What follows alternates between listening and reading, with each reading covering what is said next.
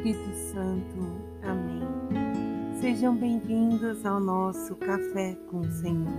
Hoje, sexta-feira das oitavas da Páscoa, dia 14 de abril de 2023. Caminhamos para essa semana ser finalizada com uma grande festa que vai acontecer no domingo, a pedido do próprio Jesus, a festa da Divina Misericórdia. E na alegria do Cristo ressuscitado, peçamos ao Senhor que envie para nós hoje o Espírito Santo, assim como enviou a Pedro e a cada um dos seus discípulos, renovando dons, talentos e virtudes que aquilo que vamos pensar, falar e fazer seja sempre da Sua vontade, Senhor. E obrigado por ficar conosco. Meus irmãos, que gostoso essa semana. Tivemos lutas, desafios, alegrias, porque o cristão carrega a marca da vitória. A cruz para nós é sinal da salvação, da vida nova, da restauração. E todo aquele que crê que é cristão carrega em si o sorriso, a alegria. Papa São João Paulo II dizia que o cristão tem que ser alegre, tem que dar risada. Assim, Cristo nos convida a levar a alegria dele. Ninguém quer ser convencido por aquele mar de tristeza, de murmúrio.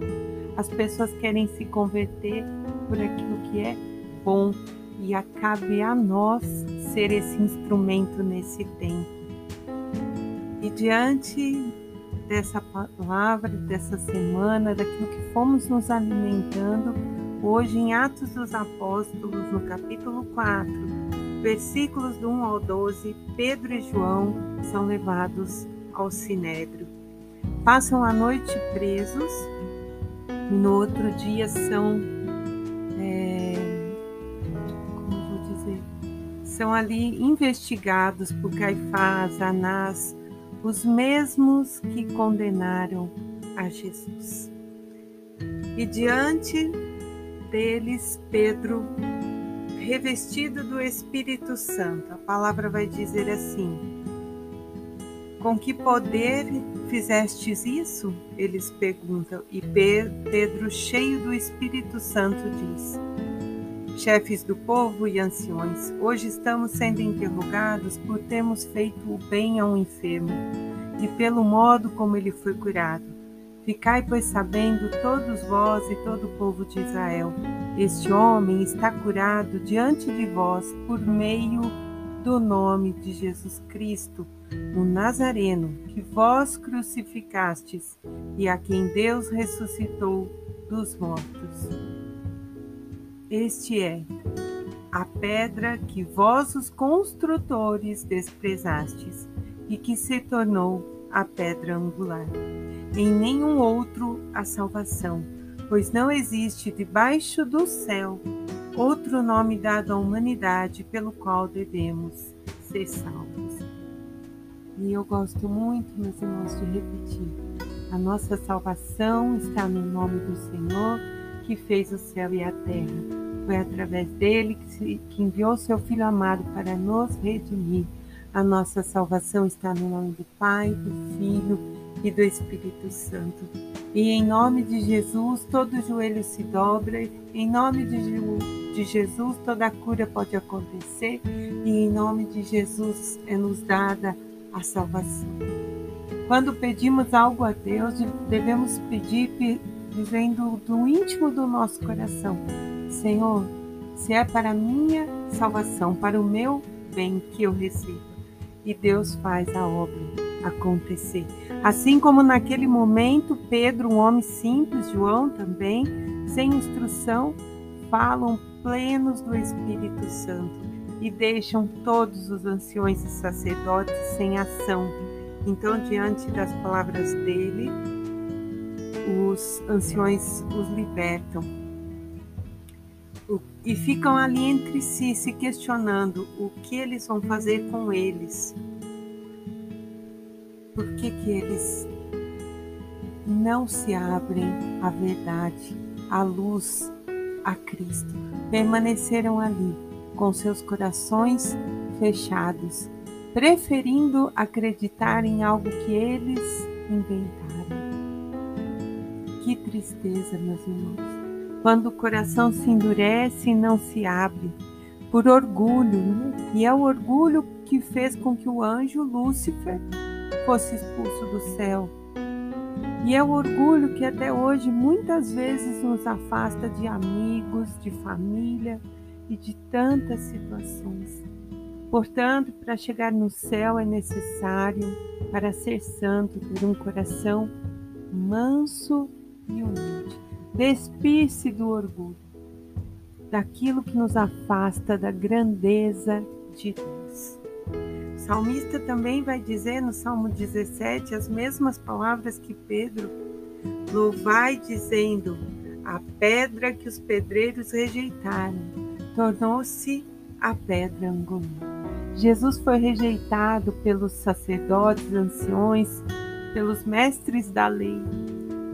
Mas ele é a pedra angular, é a pedra da nossa salvação. E é no nome dele hoje que nós estamos aqui. Fomos batizados em nome do Pai, do Filho e do Espírito Santo.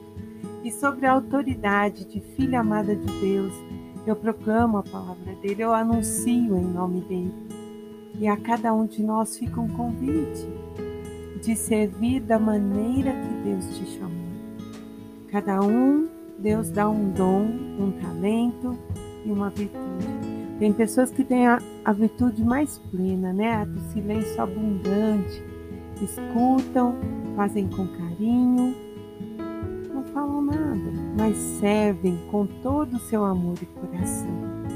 Basta darmos o nosso sim.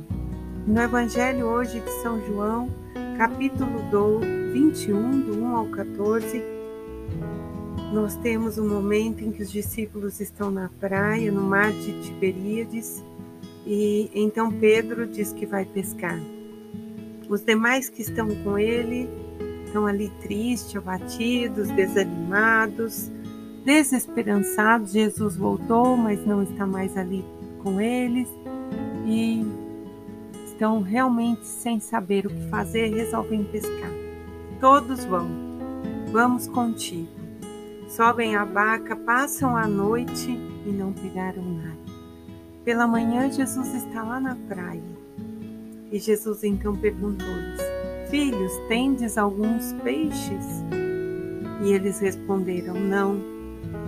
Então Jesus disse: Para lançarem as redes do lado direito e de repente elas ficam com uma quantidade tão grande de peixes que é difícil até de puxá-lo. Nisso, João reconhece: é o Senhor, eles clamam. Eles se dirigem até Jesus e se alegram em ver Cristo, porque em Cristo se faz novas todas as coisas.